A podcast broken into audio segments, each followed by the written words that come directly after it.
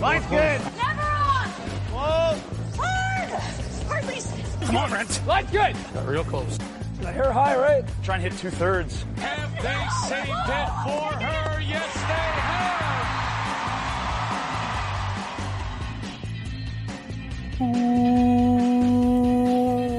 Welcome to Game of Stones, everybody. I am Sean Graham. Scott, physically distancing, as always. Hello, Scott. Hey, Sean. what uh, what do you got going on over there, buddy? well, you know, it's uh it's a week, uh, Yeah. a big a big week, and uh, you know, we're thinking of all of our friends around the world uh, and south of the border. So I got a uh, a Dominion City double IPA called No Sign of Land, because that's Okay. how some of us feel right now. We feel out in the middle of the ocean adrift. So, uh, but cheers to everybody and uh, bottoms up. Yes, absolutely. It has been uh, a very busy news week. Of course, I was paying great attention last night to the reporting that was coming out. I'm sure everyone uh, paid very close attention to the news that uh, Pressed Cafe is closing in Ottawa. I was following all the Twitter updates about that. Uh, you know, really leading news, I'm sure, around the world. So, uh, yeah, yeah.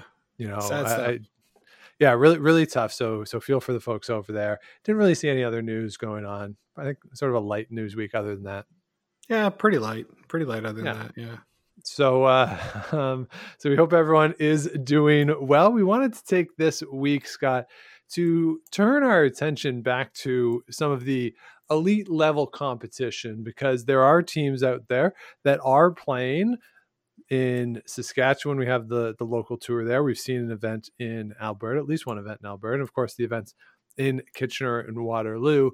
And I was thinking that we talk so much about individual teams, yet in this country to get to a national championship at the men's or women's level, you have to go through a province. And with all the discussion around should the Brier and the Scotties change the format so that provincial representatives aren't there, or maybe have the Canada Cup be whoever represents Canada World Championship, it got me thinking of where is there potentially inequity in the provinces, or which provinces are harder to get out of.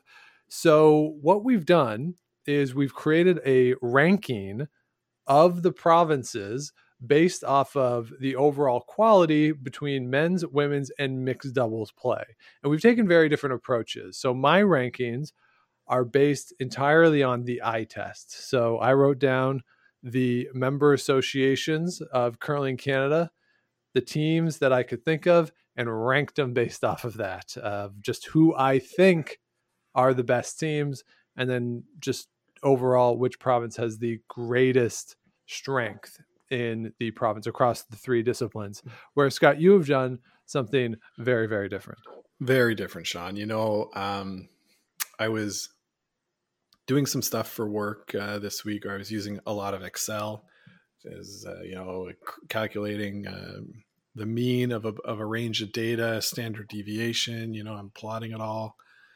I'm really in the data mindset. So what I did was I scoured through uh, records of provinces and how they've how their teams have done at various events um, all the way back in time.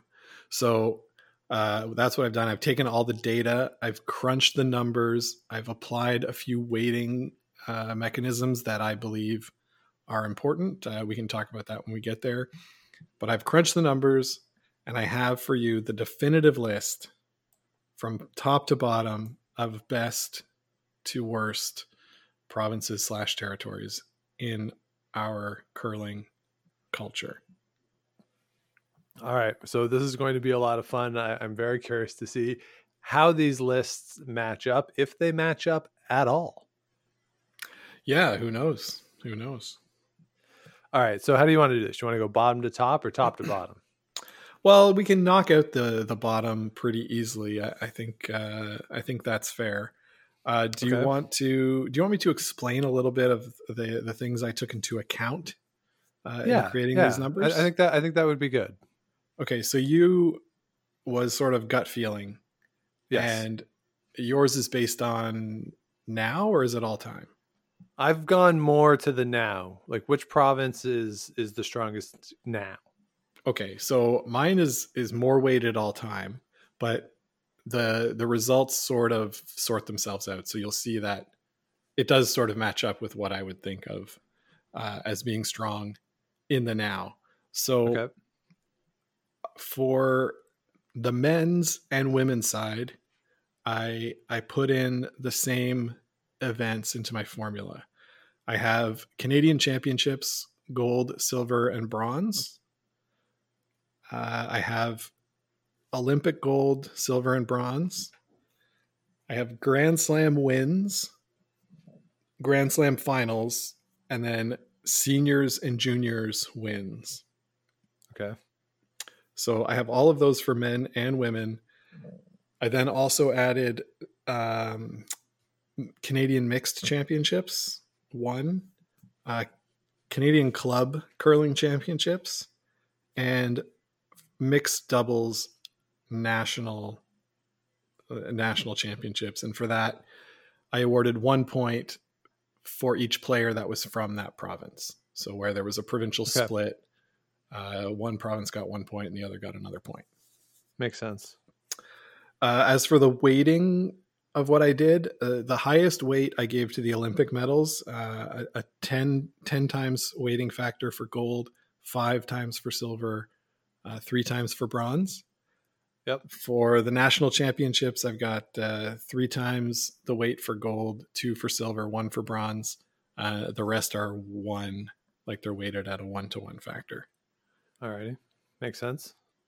So, uh, with that said, uh, I, I did come up with two different systems. I, I created one where I gave a, a bonus based on the highest rated team currently in the order of merit uh, to each province. So I basically I, it was the Brad Gushue that I was trying to see if like it would elevate Brad Gushue and Newfoundland a little bit. Yep. Um, for the now. So we can get into that later when I talk about the overall, but I'll go with the uh, the base ratings with no team bonus uh, for now, and uh, the bottom are the three territories. Uh, the the Northwest Territories did get one point in my uh, in my f- ratings for. I believe they got a bronze medal. Uh, the Yeah, I think the. Cooies, uh, the Cooies have won at the mixed, I believe. I don't have something for mixed. I have a Okay. uh, I have a bronze medal somewhere.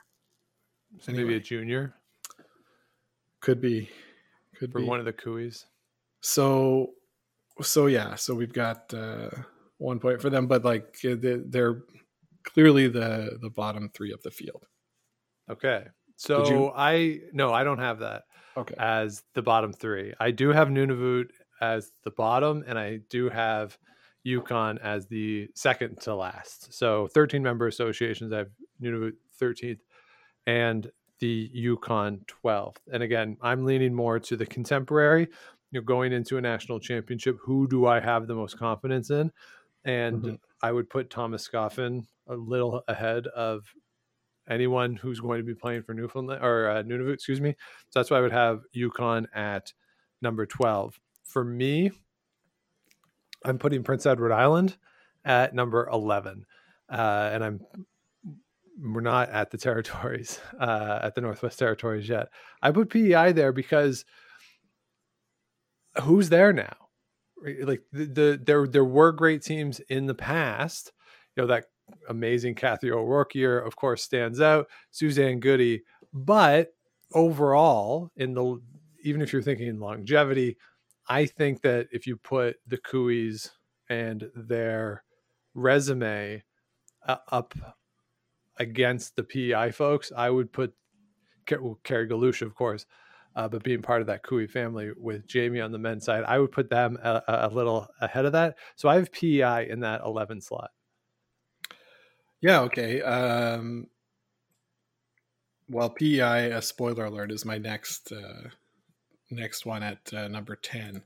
So uh, I uh, I will clarify that Northwest Territories Yukon has a third place finish at the Scotties. Um, I don't know what year, but I got it from the top three finishes table. Okay. Um, so that was when they were combined, but I gave it to Northwest Right. Territories because I figured that's who it was. So, uh, yes and no. I, if I look at Suzanne Birt versus Kerry Galusha in the order of merit, um, Oh, Carrie but that's not fair. But but order of merit. I mean, overall, yes. Like because she can play more, she's going to be higher on the order of merit. Obviously, like we've talked about this in the past. Just the opportunities to play govern how high teams are, and once you get below a certain number, what around thirty to forty, that the order of merit doesn't necessarily reflect which team is better. yeah, well, okay, but like it's not like Suzanne Gaudet is on the circuit playing every weekend. Uh, so they're No. 23 and Galusha's 42. Fair, but in in its totality, though, who do you have on the men's side on PEI? That if you're again thinking about balancing out the entirety of the member association, I would I would argue that the territories are overall on the average national level elite event are going to give you a tougher game than a PEI team at this point. Certainly at this point.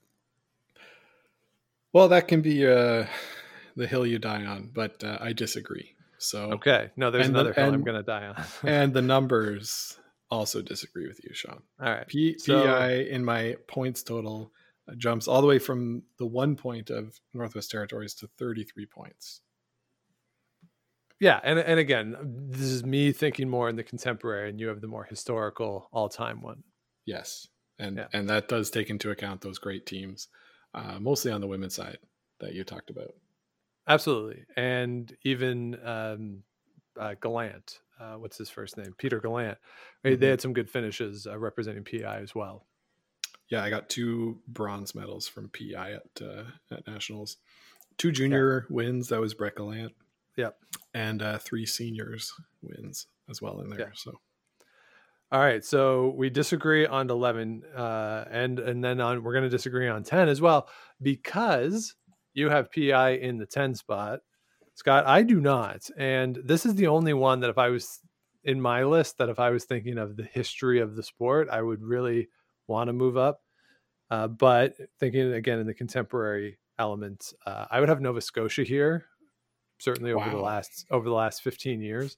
Uh, there's nobody in Nova Scotia, and it pains me to say that because Jamie Murphy is one of my favorite players in the country. But over the past 15 years, there's nobody really who threatens you.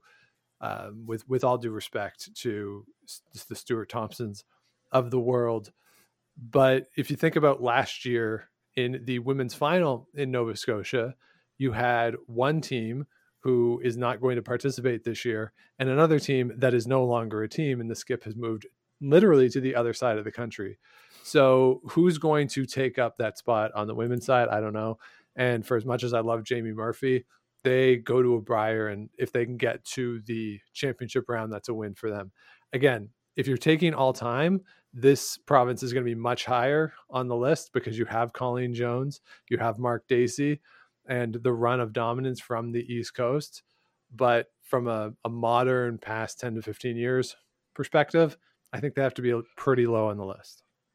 yeah, so uh, overall Nova Scotia on my list will f- finishes sixth on the list. Sean, uh, they just edge out Northern Ontario, uh, and and so Northern Ontario Wow. has a bit of a handicap given that uh, you know they weren't competing as Northern Ontario for uh, the women for a long time, Right. Uh, so I don't know. So, just as a, a methodological question, we'll certainly talk about it when we get to Northern Ontario. But since you bring it up and it's close between Northern Ontario and Nova Scotia, where do Heather Houston's Scotties wins and the World Championship win go in your calculation? So that's a, a very fair point, and I did put them in Ontario uh, until so basically any win by a, an Ontario team when there was no Northern Ontario counted for Ontario uh, because in Okay. theory they had to beat out all of the Southern Ontario teams to make to the Scotties, right? Right. Uh, the only exception to this is that Krista McCarville's team won a Grand Slam or were runners up in a Grand Slam, I think in 2006. I counted that as a Northern Ontario point. So that that's like a one two point swing uh, either Okay. way, which doesn't doesn't really make a difference. No, that's uh no, that's fair. So yeah, Nova Scotia historically pretty high up there in the number six spot for you. Wow. Okay. So I'll tell you, looking at when I take into account a bonus for the strongest contemporary team, Yeah. they do they do slip by uh, one slot. Right. So, yeah, yeah, certainly that would put uh, Northern Ontario up over them for sure. mhm. So let's uh let's move up then, uh Scott. In the number nine slot, we've not revealed your number nine slot, nor have we revealed mine. So for me, again, with a more modern perspective, I put down New Brunswick in the number nine slot. Again, if you're looking on the men's side, we love James Grattan. Uh, he beat uh, Team Roach last year in that great final. We are huge fans on this show as well of Andrea Crawford and her team. But overall, again, those are teams that you're looking to get to a championship round. Probably not serious contenders at this point for a Scotties or a Brier. If you're looking at the juniors, the junior teams haven't done as well recently as some of the other maritime provinces. And then I was thinking too of mixed doubles on that side. You don't hear a lot about the mixed doubles teams coming out in New Brunswick. So I put them down in the nine hole. yeah, uh, I have them as uh, the number ten team. So where where you put Nova Scotia at ten, I've got uh, New Brunswick with Nova Scotia a bit higher. Uh, you're right. Uh, the the mixed the mixed doubles, the club championships, they don't have any of those. A couple of Canadian mixed. Uh, of course, uh, Sylvie Robichaud's team. I think did they win the year that it was here, Sean, or was that uh, Alberta? That was Alberta and Darren Moulding. And Darren Uh, Moulding, I think I think Sylvie, as the lone uh, woman skipping that event, I think she made the playoffs, if memory serves. Yeah, so a pretty strong team there in mixed, and a lot of silvers at the at the Brier, uh, silvers and bronzes, you know, with Russ Howard. So that's uh, where their score comes up. But you're right. To be honest, uh, not a lot of strength throughout all of the disciplines for uh, New Brunswick. All right, so let's move up another slot. Scott, this is where I have the Northwest Territories, as we as I said earlier, based purely on the strength of the Cooeys. So I put them ahead of New Brunswick. So who is next on your list? Okay, so uh, next is Quebec. Uh, Okay. I, I was a little bit surprised by this. Um, so I won't spoil the next one on my list, but Quebec jumps over them uh, when I add a little team bonus, which doesn't, when you hear it, it doesn't make any sense. Uh, but Quebec, they've got uh, two Brier wins. Uh, they've got one Scotties win. Uh, some like uh, second and third place finishes in both those events, but where they really miss out is in the Grand Slams. Uh, no Grand Slam wins uh, for a team from Quebec, other than I think Jean Michel Menard might have had one. But but other than that, like no finals at a at a Grand Slam. Uh, they got a, few, a couple seniors wins, one junior, but it's really the the dearth of Grand Slams that that holds Quebec down. Yeah, that uh, I think that's pretty a reasonable one because they're next on my list after the territories for me is Okay. Quebec, and yeah, a, a province that you're looking on the men's side contemporarily. Mike Fournier, Eric Bedard, uh, they had pretty good showings when they were there. Martin Crête, of course, is always a threat. On the women's side, you're looking at some of those younger teams. Uh, Naomi Verreault, we saw them this year. They didn't win a lot, but they were fun to watch, certainly. I Mhm. think where they get a bit of a bump from me is on that mixed doubles end. They're pretty competitive. The Desjardins uh, do tend to make a lot of playoffs at mixed doubles events. I know they they've never won a national championship, I don't believe, but very competitive on that mixed double side, which I think bumps up Quebec over some other places because of the the mixed doubles threat that they present. Yeah, they have uh, one win as a team as in mixed doubles. I think it was the year after. Um, who who am I thinking of? The Ontario team, The Tucks. the Tucks. Yes, the name escaped me for a second. I think it was the year after the Tucks. I think it might have been the year actually. I played in the Quebec mixed doubles okay. playdowns, so I was like, "Hey, I lost to the winners." So uh, Uh, yeah, yeah, so you're pretty right. good. You're right on that. So Quebec was your next team too. Well, uh, so all right, so let's reset as to where we are. So uh, you have on your list at the bottom, moving up, Nunavut, Yukon, Northwest Territories, PEI, New Brunswick, Quebec. That's right.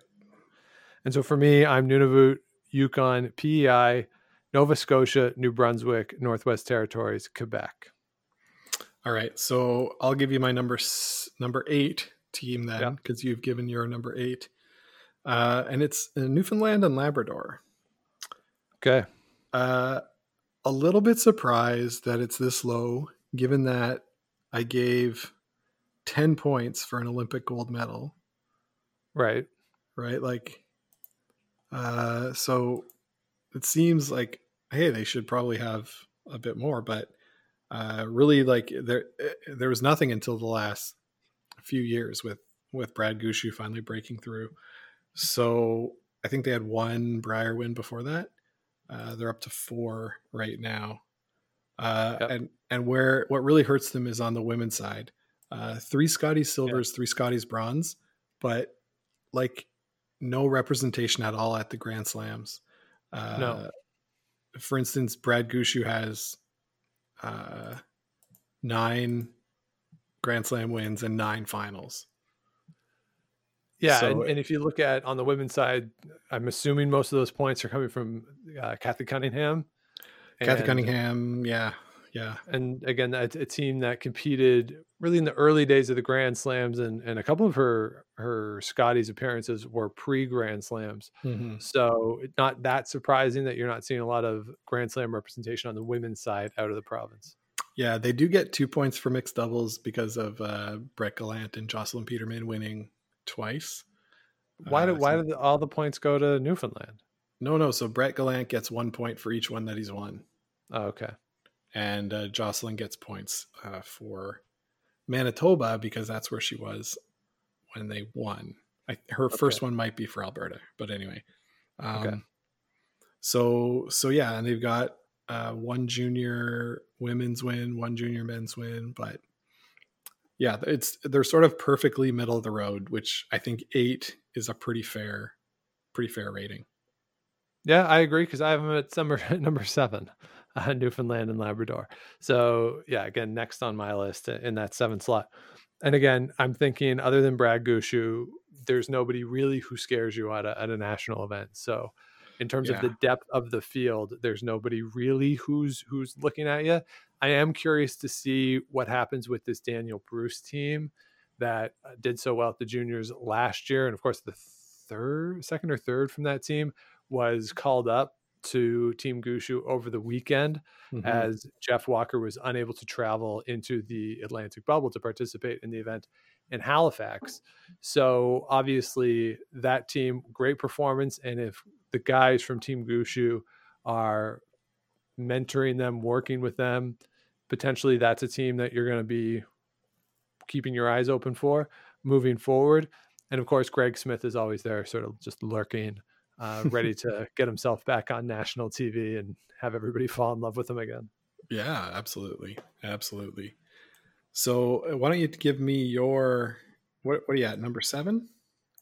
Yeah. So for me, Newfoundland and Labrador is number seven. Okay. So I'll give you my number seven province, and I, I think this is where it might di- differ with you, Sean. Um, it's Northern Ontario, Okay. And I feel like you, uh, knowing how much we both love Krista McCarville and knowing how good Brad Jacobs is right now, I can imagine that uh, Northern Ontario was a little higher on your list. But uh, like like you say, if I had given the Heather Houston wins to Northern Ontario, they would obviously be a bit higher uh, on these rankings. Uh, they they sneaked in just below Nova Scotia, just four points behind Nova Scotia. So, you know, uh, that would easily have been a flip in that case.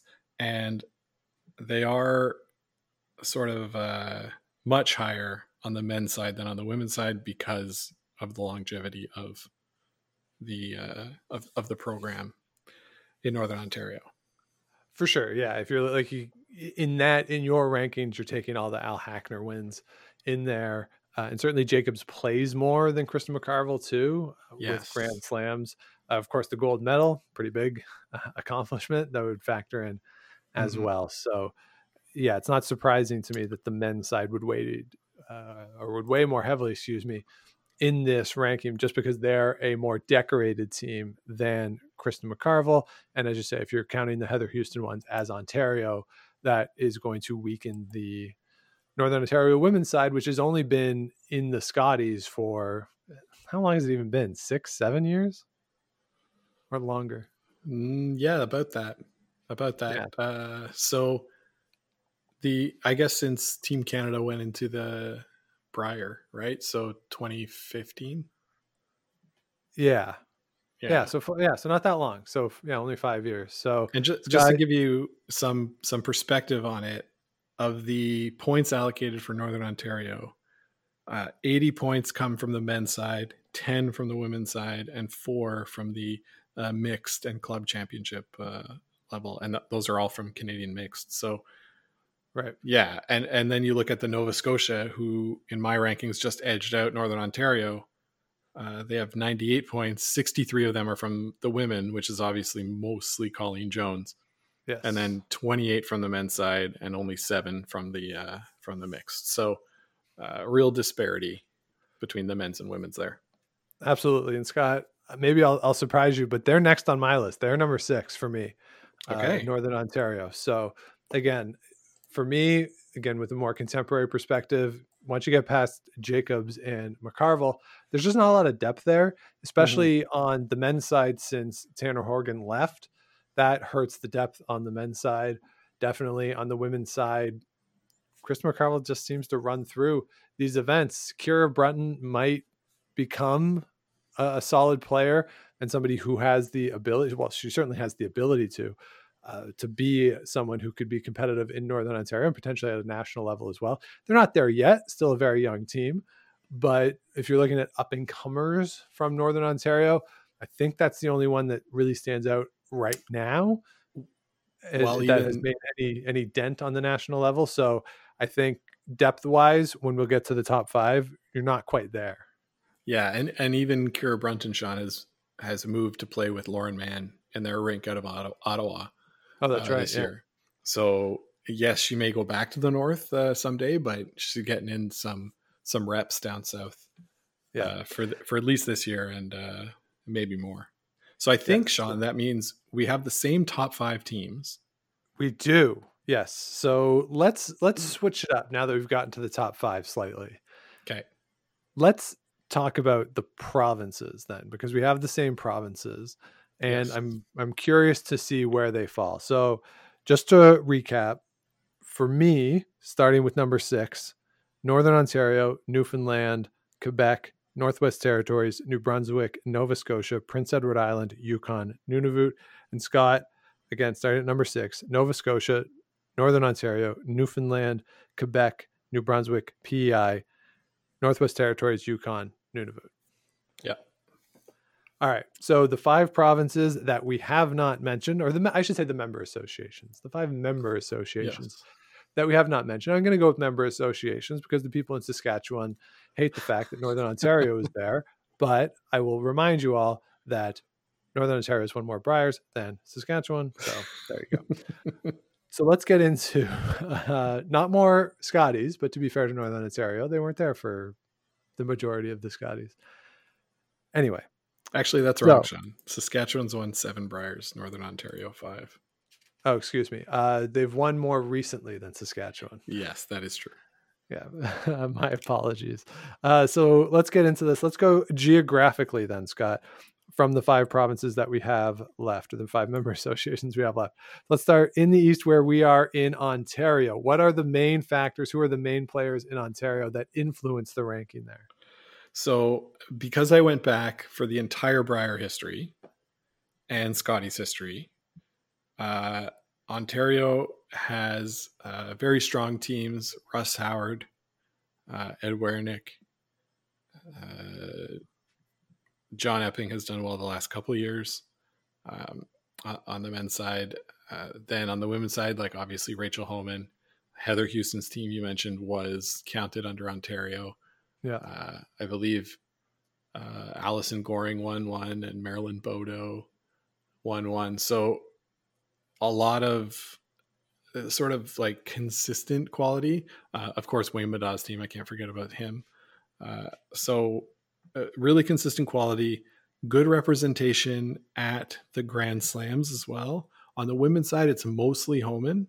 On the men's side, though, uh, it is the you know the Wayne Middaughs, the Glenn Howards, uh, all that all that kind of stuff uh, from all right. the way back then through now, where we see uh, Team Epping breaking through, and you know Team Howard's still there. So a lot of depth I, I think, in Ontario. Yeah, historically, definitely a lot of depth in Ontario. I would argue that the depth is not there in the same way that it used to be in Ontario, that you are seeing a bit of a thinning out of it. Part mm-hmm. of that might be on the women's side, having Northern Ontario there and having arguably the biggest threat in the geographic province of Ontario to Team Homan not participate in an Ontario provincial playdown. I think mm-hmm. that does hurt hurt the depth a little bit on that side.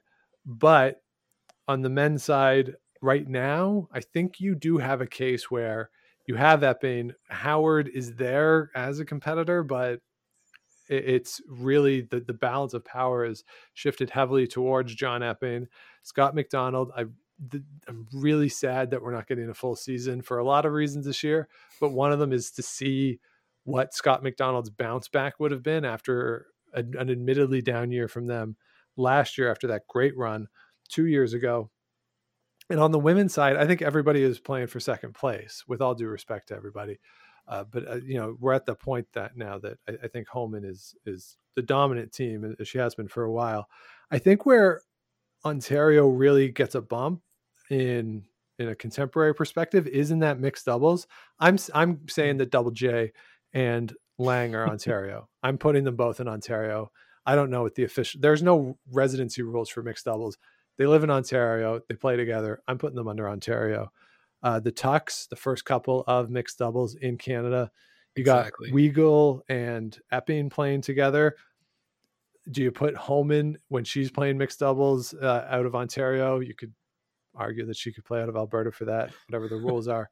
But well, if it's her and John Morris that are original Ontarians that are living in Alberta, I don't know. I don't know what you do. Ottawa West. so, uh, so, so I think the mixed doubles side of it really, when I was looking at my rankings and my list, the mixed doubles actually put them up higher than I might have on the four person teams. Mm-hmm. So for me, I have Ontario Scott at number three. Where is Ontario for you? Ontario ex- is exactly at number three for me as well.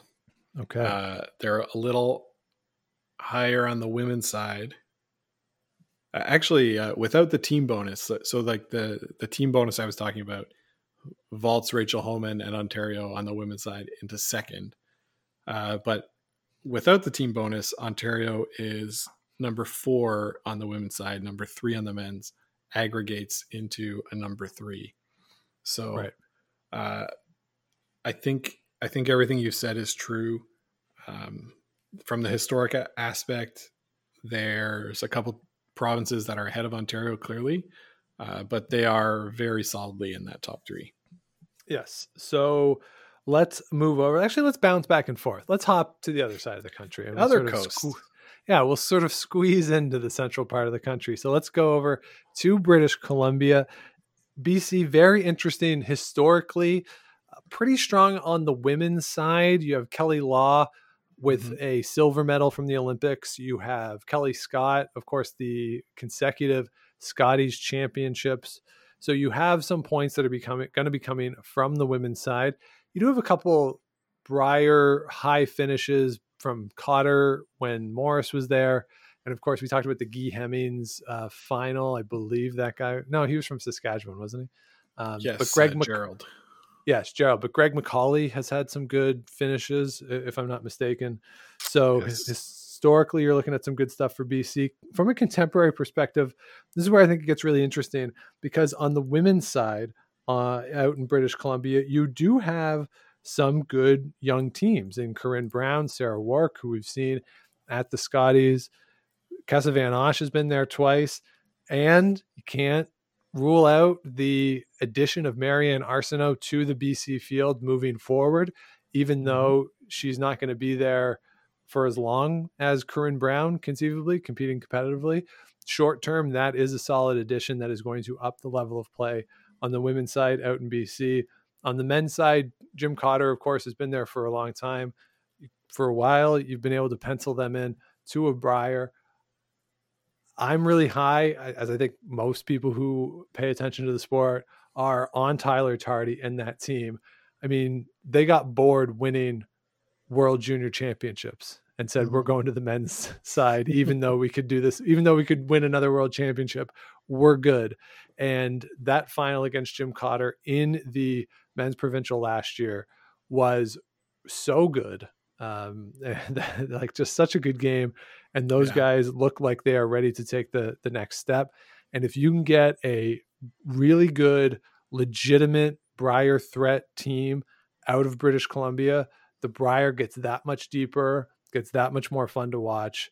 So a lot of my thinking about BC is heavily weighted towards Tyler Tardy. On the mixed double side, I believe Dunstone's partner lives in BC. So yeah, do you count Desiree that? Laws? Yeah. So do you count Dunstone yeah. and like maybe maybe maybe he moves to BC at some point, even though he'll still play out of Saskatchewan on the men's side. And in my world, his his mixed double stuff shifts to British Columbia. But uh, overall, and, and Tyler Tardy, of course, plays mixed doubles as well. But I think that young talent in British Columbia is really really strong and i'm almost talking myself into switching my ranking i'm not going to wow. Uh, wow. but uh, I, am I'm, I'm really high on the future of British Columbia curling. So uh, definitely a top five province in the country right now. Historically, how do they stack up? So Sean, they they stack up really well. It's Desiree Hawes. I, I misspoke. Uh, I had must have had Kaitlyn Lawes on the mind, but Desiree Hawes, uh, yes, plays out of uh, BC with Corryn Brown's rank. Uh, like you say, junior wise, BC's got seven men's titles all time, four women's titles all time. Uh, they're they're also pretty strong at seniors.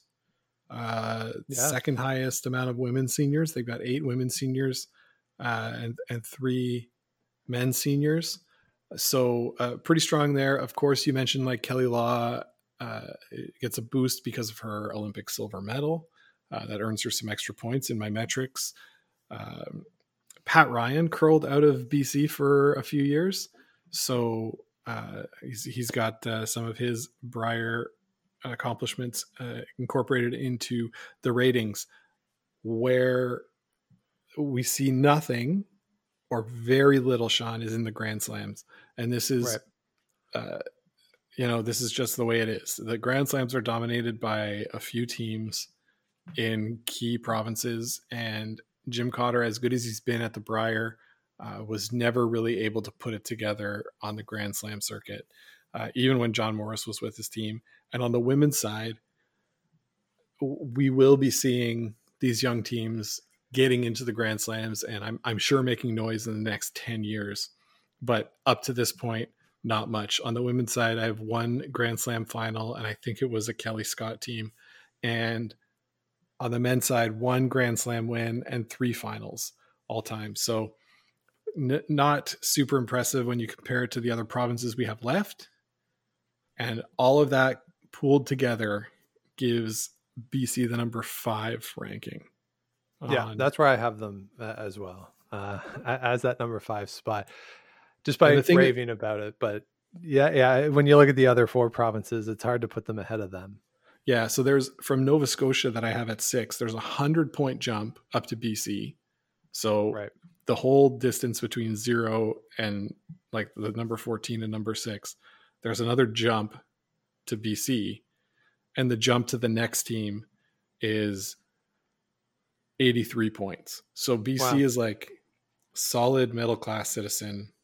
I, would say upper middle class. Uh, they're not worrying about uh, losing their house, but they're not buying a No. big mansion either. Right. yeah, and yeah, I think we sort of profiled it. Very solid curling tradition at the national level from British Columbia. All right, so let's uh let's sort of hop back to the east. Let's go to Manitoba, one of the curling hotbeds in this country. People in Saskatchewan and Alberta would argue with you, but you know, Manitoba for a long time, I think had the highest participation rate in the country. Scott, historically, how do they stack up and who is accumulating most of these points? So Manitoba stacks up really well, Sean. They're second in terms of Brier wins uh, with 27. Uh, you've got Jeff Stoughton most recently. Uh, you've got Kerry Burtnyk, Vic Peters. Uh, the list goes on and on. Uh, at the same time, on the women's side, Jennifer Jones, arguably the greatest curling skip ever, uh, one of the best teams of all time, no matter which team you pick, right, is, is going to be Yeah. there.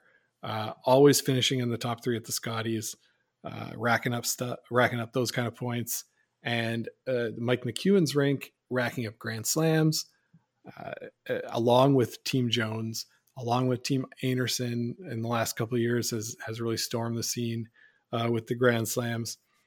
In uh, juniors, seniors, mixed doubles, like they're still good. Uh, nine Canadian mixeds uh, sits them third on the on the list for that uh, category. Yep.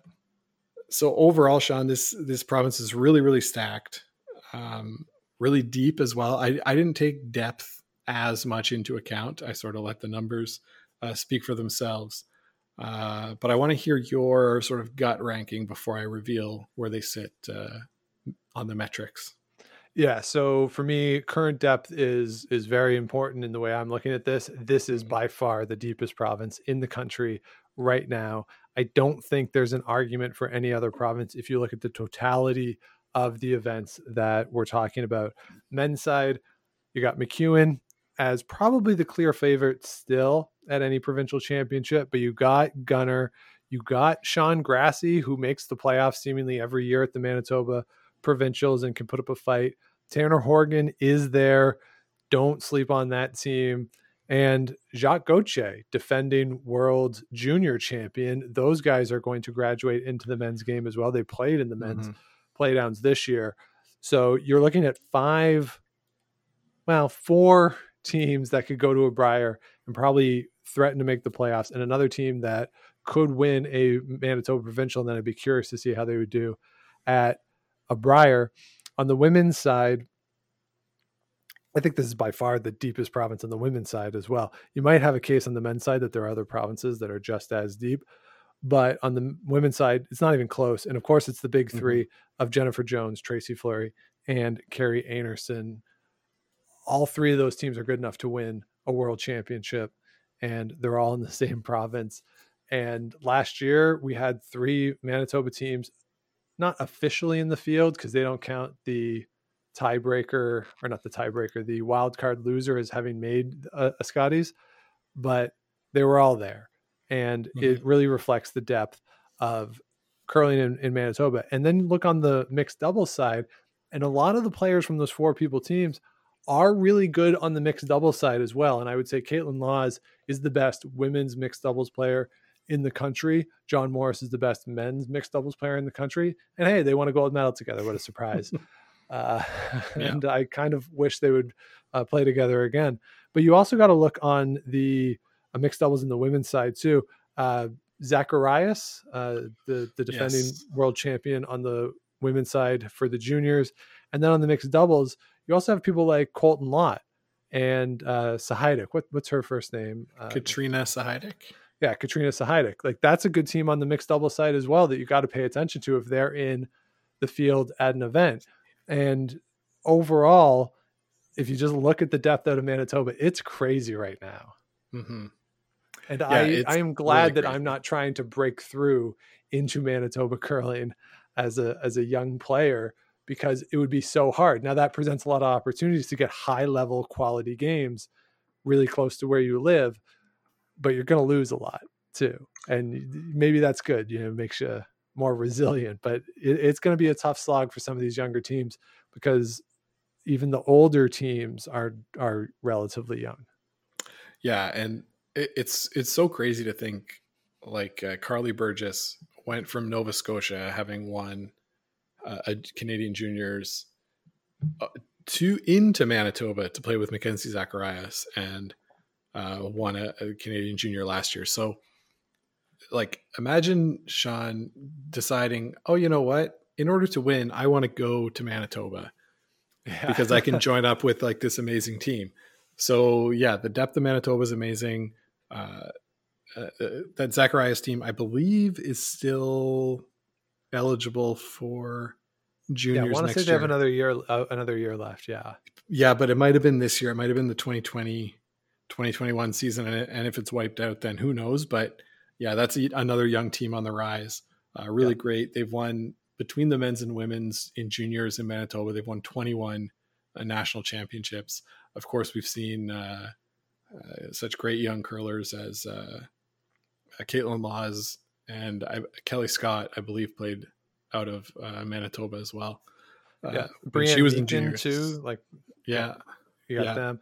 I believe JT Ryan was in a final on the men's side last Oh, yeah. year. yeah. Right. I mean, it, it's it's insane how good some of the talent in Manitoba is. So, based on all that talent, Sean, where you got him? Number one with a bullet. Uh, To me, it's not really that close. Wow, wow. So, uh, based on the numbers, based on the wins, the uh, Grand Slams, the everything I've talked about, uh, I've got Manitoba as number two on the list, and they're sort of solidly number two. There's one number one team, and we had Ontario at three, so they're like pretty evenly split between those two. All right. I will I will tell you on the women's side, if we look just at the women, Yeah. Manitoba is number one, uh, based especially on on all those Jennifer Jones championships and gold medal and all that Yeah. stuff. And Connie Laliberte before her. And... yeah, yeah. Yeah. All right, so we got two provinces left. We've left them for the end intentionally because it's Saskatchewan, Alberta, Scott. They came into Confederation the same day in 1905. 1905. One province, I think, it was like two minutes officially before the other one. It's it's a very, it's not quite at the same time because you have to figure out where all the the premiers are going to sit at the first ministers meetings. Ah, yes. and it's an order of entry into confederation. So it's not simultaneous but it is on the same day. Saskatchewan and alberta scott let's start with alberta. Who makes the biggest impact for the wild rose province So, Sean, before we start about talking about Alberta, I will say I went to Calgary Stampede in 2005, 100th anniversary of Alberta. Awesome show. They put on an awesome show. Uh, I went for the chuck wagon races. I stayed for the pageantry. what what an amazing job by the province of Alberta. Uh, so Alberta, Pancakes? Sean. what about pancakes no pancakes that's Hey, isn't that the whole point like having big pancakes at the stampede isn't that like Yeah. 90% of the draw uh, I had like deep fried Oreos and a lot of beer. So yeah, there was lots of pancakes stuff. if you had pancakes first it would have soaked up all that beer Sean, you're really smart. Yeah, I'm a doctor Yeah. so Sean, Alberta, uh, the men's side of the equation for curling in Alberta uh, dominates the field. Uh, it goes back all the way to uh, like Pat Ryan and the Ryan Express. They've got Yeah. uh, the Randy Ferbey ranks, Kevin Martin, uh, all throughout uh, history. They've got 29 gold medals, 21 silver medals, eight bronzes. They're, I think, the only province. Let me double check. Yes, they're the only province that gets two Olympic medals credited for. Uh, should have been two golds, but uh, we can let Kevin Martin talk about that on his podcast. And a ton of Grand Slam wins. This, uh, of course, we've got cur- the current team in, in Kevin Koe. Uh, we talked about them not being as strong in the Grand Slams as you might think, but Kevin Martin was a beast in the Grand Slams when they were going on. Uh, 28 Grand Slam wins for Alberta as a province, uh, 24 finals made without winning. It just blows everybody else out of the water. The women's side, Sean, less impressive. Right. Uh, eight Scotties championships, uh, far fewer than you would think. Uh, Yeah. You know, and Chelsea, Chelsea Carey has two of those. I believe um, Heather Godberson, now Nedohin, has Yeah. two or three of those. So uh, not a lot of wins. Uh, they are pretty strong on the junior side 16 men's, 10 women's. Uh, the Canadian mix, they have the most of any province with 11. So they're they're like very strong overall, but the men's side really tips the scale for me. What do you think? Yeah. Well, yeah, you also got a, a medal with Shannon Kleibrink, right, on the on the women's side at the Olympics. That's true. And uh, Cheryl Bernard. Oh, of course, yeah, Cheryl Bernard. So a couple medals. So yes, a lot of medals, uh, Olympic medals coming out of Alberta. I think for me, Scott, it's the same when I'm looking at it from that more contemporary perspective. That the men's side is a little deeper. You got, of course, three-time Briar finalist uh, Brendan Bottcher in there. Uh, of course, Kevin Koe, and then uh, Ted Appelman. Uh, we've been so impressed with him at the Alberta provincials and the games that he's played there. Would the, love to see him make it to a Briar some someday. It'll be very difficult for him. And then of course Karsten Sturmay in the mixed. That final that he played last year, or was it the semifinal that, that they played uh, with Brendan Bottcher? That was really remarkable. I, I, to me, one of the games of the year, if not the game of the year. Uh, certainly the best game of any of the provincials that we saw. So a lot of depth on the men's side if we shift over to the women's side, I don't think you're looking at as high of a ceiling at this point. Mhm. And I guess that matches up with what we're seeing historically. You have Laura Walker and her team. You have Selena Sturmay and her team that has had some success. And of course, you got Casey Scheidegger. And that is a team that really burst on the scene nationally, I would say, at the 2017 trials and then had a great run at the Scotties the following year Mhm. but also a team that doesn't play that much f- for career reasons. They're very similar to Kristen McCarville in that regard that they want to do other things outside of the sport and, and certainly can't argue with them about that. On the mixed doubles side, you do have a lot of folks out there who play mixed doubles to some success. Obviously, John Morris being there is huge.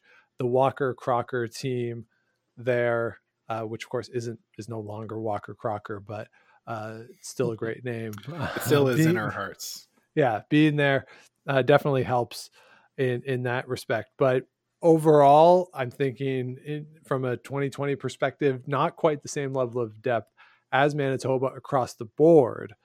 So I have them, of course, can't be higher than Manitoba because I had Manitoba one. So I have them a notch below in that number two spot. And I think I could guess where Alberta is in your rank. Yeah, Alberta's number one uh, with a bullet, Sean, overall. Uh, they're number one when I don't take into account team bonus, number one when I do take into account the highest ranked uh, team from each province. Uh, they're they're just uh, like I say have won the most national championships of any province. I, I guess Manitoba has won more between the men and women. They've won 40 between the men and women. In Alberta, they've got 37. But uh, like I said before, like the Grand Slam sort of put them over the top, especially uh, on the men's side. Yes, uh, for sure. So that means, Scott, that we both have Saskatchewan. the sky of blue and the sea of green, and number four. Number four, yeah. So Saskatchewan is, like I mentioned, BC uh, was 100 points higher than Nova Scotia. Saskatchewan is 83 points higher than BC. So I think we have like a very clear delineation between uh, what I'd say is like the bottom eight, number five, number four, number three. Are, like like they're all pretty solidly split um, in, in my ranking. So Saskatchewan obviously buoyed by the Richardsons early on. Uh, not a lot of recent Briar success. Uh, uh, notwithstanding Matt Dunstone last year, but sort of as well on the Grand Slams trail until Matt Dunstone. Not a lot of success uh, so far, so it's like I say, it's it's sort of it's up and coming, maybe, maybe. Uh, women's side, it's a bit the same. Like it's it's buoyed by past success. It's buoyed by uh, uh, Sandra Schmirler and uh, Sherry Anderson. So, uh, like when I look at the uh, seniors wins, I have nine Saskatchewan seniors ladies wins, eight senior men's, juniors very strong, uh, 14 for the men, 11 for the women. Uh, but that hasn't translated so far into sustained Briars and Scotties success. No, it hasn't, and that's sort of the shame I think of where curling is in this country at the the elite level is that Mhm. Saskatchewan hasn't been a contender regularly at the national events. I legitimately believe or genuinely believe that the events are better when Saskatchewan is competitive, regardless of where the event is being held. Having Saskatchewan in the mix and being good, it's it's more fun to me. It's you know when you talk about the NHL, when the original six teams are good and contenders, the league somehow feels more fun. I feel that Mhm. way about Saskatchewan. And Dunstone and that team, they are going to be really good in terms of the depth of the province. I do think it hurt a little bit that Kirk Muyres joined the team, and those rivalry games between Muyres and Dunstone were a lot of fun. Totally Mhm. understand why that decision was made. But in terms of the depth, maybe it takes a bit of a step down for the province on the men's side. Although I'm really curious to see how Colton Flasch and his team does, and if they can take that Muyres underdog role that we we saw for the past two years. But those are really the only two teams on the men's side that we're looking at. I mean, the Sean Meachams of the world. I mean, Sean Meachem seems like such an interesting cat. Uh, the if you've never seen Sean Meachem play, just look at see if you can find a video and look at his shoes. It's the most unique thing I've ever seen a curler do. So you have that on the women's side after Robyn Silvernagle. I'm not sure where you're looking for the elite teams. I mean, she's played Sherry Anderson in the final the past couple of years, and we love Sherry Anderson. It's her world. We're just lucky enough to live in it. But in terms of depth of the province, not seeing much past that. The mixed double side, you know, Dunstone, we talked about, he plays. Kirk Muyres is maybe the second best men's mixed doubles player in the country after John Morris. And Yeah. really all he has to do is up his words per minute by about five or six, and he's right on par uh, with Morris on that regard. But uh, when you look at that that side of it, I think the mixed doubles really helps with somebody like that in the province. But overall, not quite the same level of depth as elsewhere. So I agree with you that to get to that next level, it's it's a pretty clear delineation between three and four, between Ontario and Saskatchewan.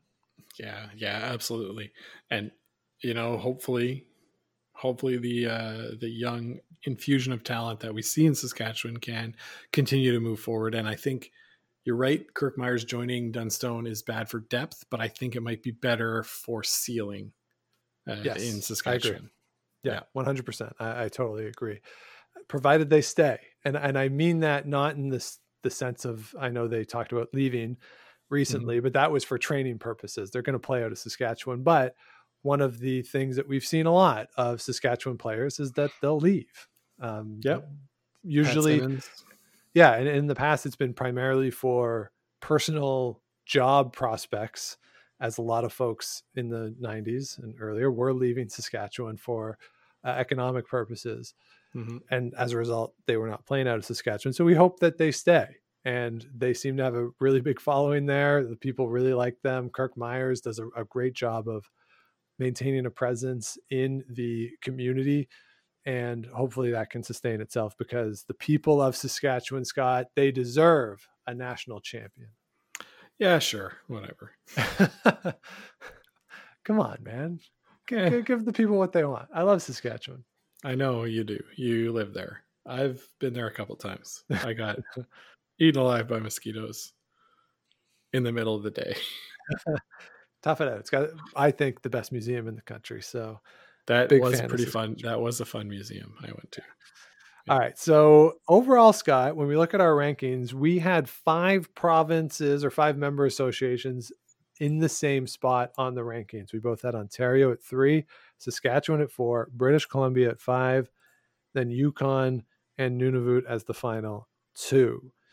And other than the Northwest Territories, none of our other rankings were off by more than one from Yeah, each other.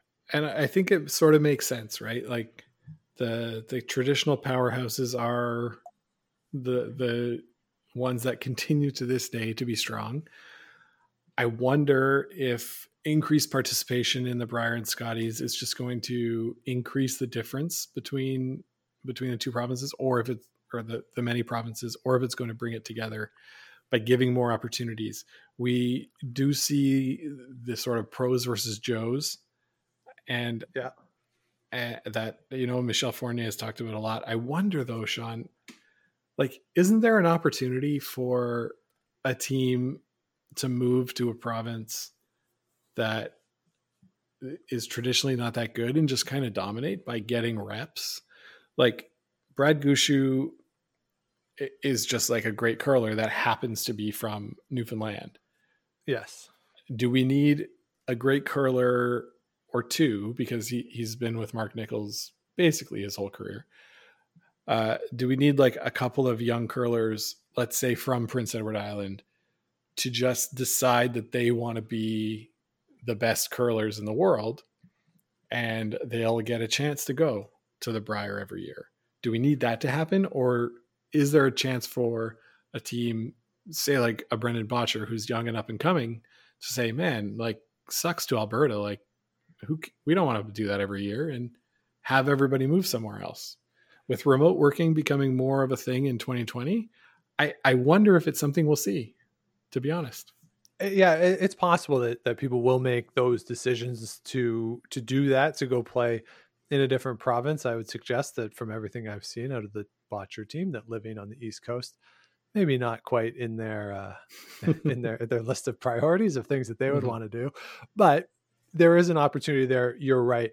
I think what's what's interesting though is just how centralized all these the, the great provinces are together and the opportunities to do that are either to go north or to go east Mm-hmm. you know if it was a case where new brunswick was really deep and quebec wasn't then you're looking at you know it, it's maybe a little easier to to facilitate that but as the sport gets increasingly professionalized moving across the country for that maybe it makes a little more sense both from a financial perspective that personal perspective.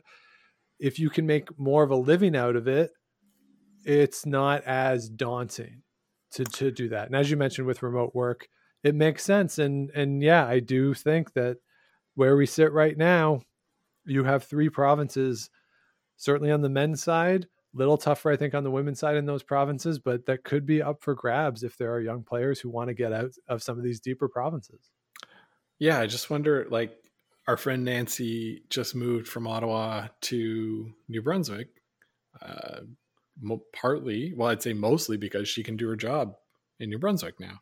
Um, Yes. And you know she has family there, and there's there's different reasons to go back for everybody. But you know, Sean, like uh, probably I, I I've been working at home for eight months. You you have also been working at home that long. Yeah. Why don't Why don't we move to uh, Miramichi and uh, form a curling team and see what happens? Right? Like all right I, I think you know there's if a lot. scott if we're gonna move i'm going to the island all right i'm playing eddie in a provincial final that's what i'm doing yeah, uh, you got Eddie in a provincial final. Uh, I, I was thinking you'd move to uh, to Vancouver Island, but uh, okay. Uh, yeah, you go to you go to PI. You got curling in the wintertime. You got golfing all summer. Yeah. Uh, you log in to do your job for a few hours every day. No big deal. What what could be better? yeah have mussels all the time be great Mm, delicious. Yeah but it, it is an interesting thing to think about that uh there, there that could be a strategy that that a team or two adopts moving forward. And Scott, going through this, it just reaffirmed to me how much I like having provincial representation at events. It mm-hmm. it's fun. I like it. I realize that it, there seems to be some trends going away from it, but I'm going to be a voice in the wind saying that it, it's fun to see the provinces and see people at these events that you don't normally see. So, uh, yeah, you know, it was sure. just fun. It was just fun to think about the Eddie MacKenzie's of the world and the Jamie Murphys of the world, and even thinking back to folks who we haven't seen in a while, like Sylvie Robichaud or Mark Dacey, and those are the people who you know, or Heather Smith days, even like those are the sort of people who it's fun to see once a year at these events. So it, I, I, enjoyed that exercise or this exercise for a lot of reasons, but that being one of them because I had, I honestly, I had more difficulty trying to rank the six through 10 provinces than I did the one through five. Yeah. Yeah. Um, I didn't have that problem because it was all data, but yeah. uh, I know what you mean. I'm going to share, Sean, I'm going to share with you the uh, Google Sheet that I used to uh, create all this stuff. So you can uh, poke around, and uh, if we want, we can share it out uh, when we tweet about this episode. I like it. So head on over to the Game of Stones Twitter, and I'll post the link to that Google sheet, and you can see all of Scott's methodology, and I'll add my subjective ranking as well. Mm-hmm. So, uh, so there you have it. So, Scott, just run down your list one more time, real quick. All right. So starting at the top on uh, my overall rankings, I've got Alberta, Manitoba, Ontario, Saskatchewan, British Columbia, uh, Nova Scotia, Northern Ontario, Newfoundland, Labrador, Quebec, New Brunswick, Prince Edward Island, Northwest Territories, uh, Yukon, and Nunavut.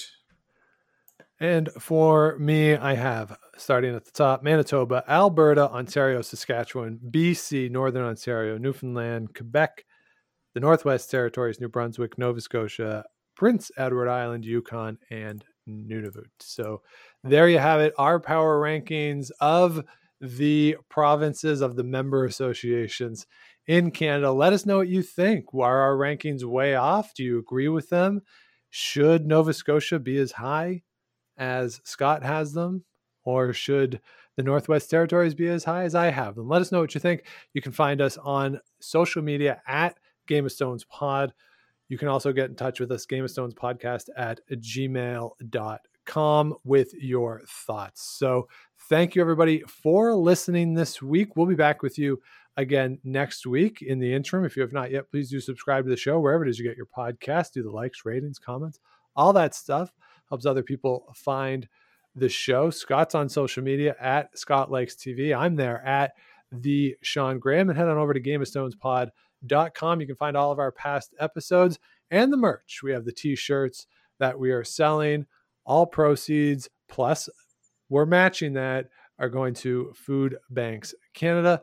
So head on over to GameOfStonesPod.com and do join us on Facebook every Monday at 5 Eastern as we chat with the guys from Rocks Across the Pond. This week, a lively discussion about which type of housework is the most objectionable.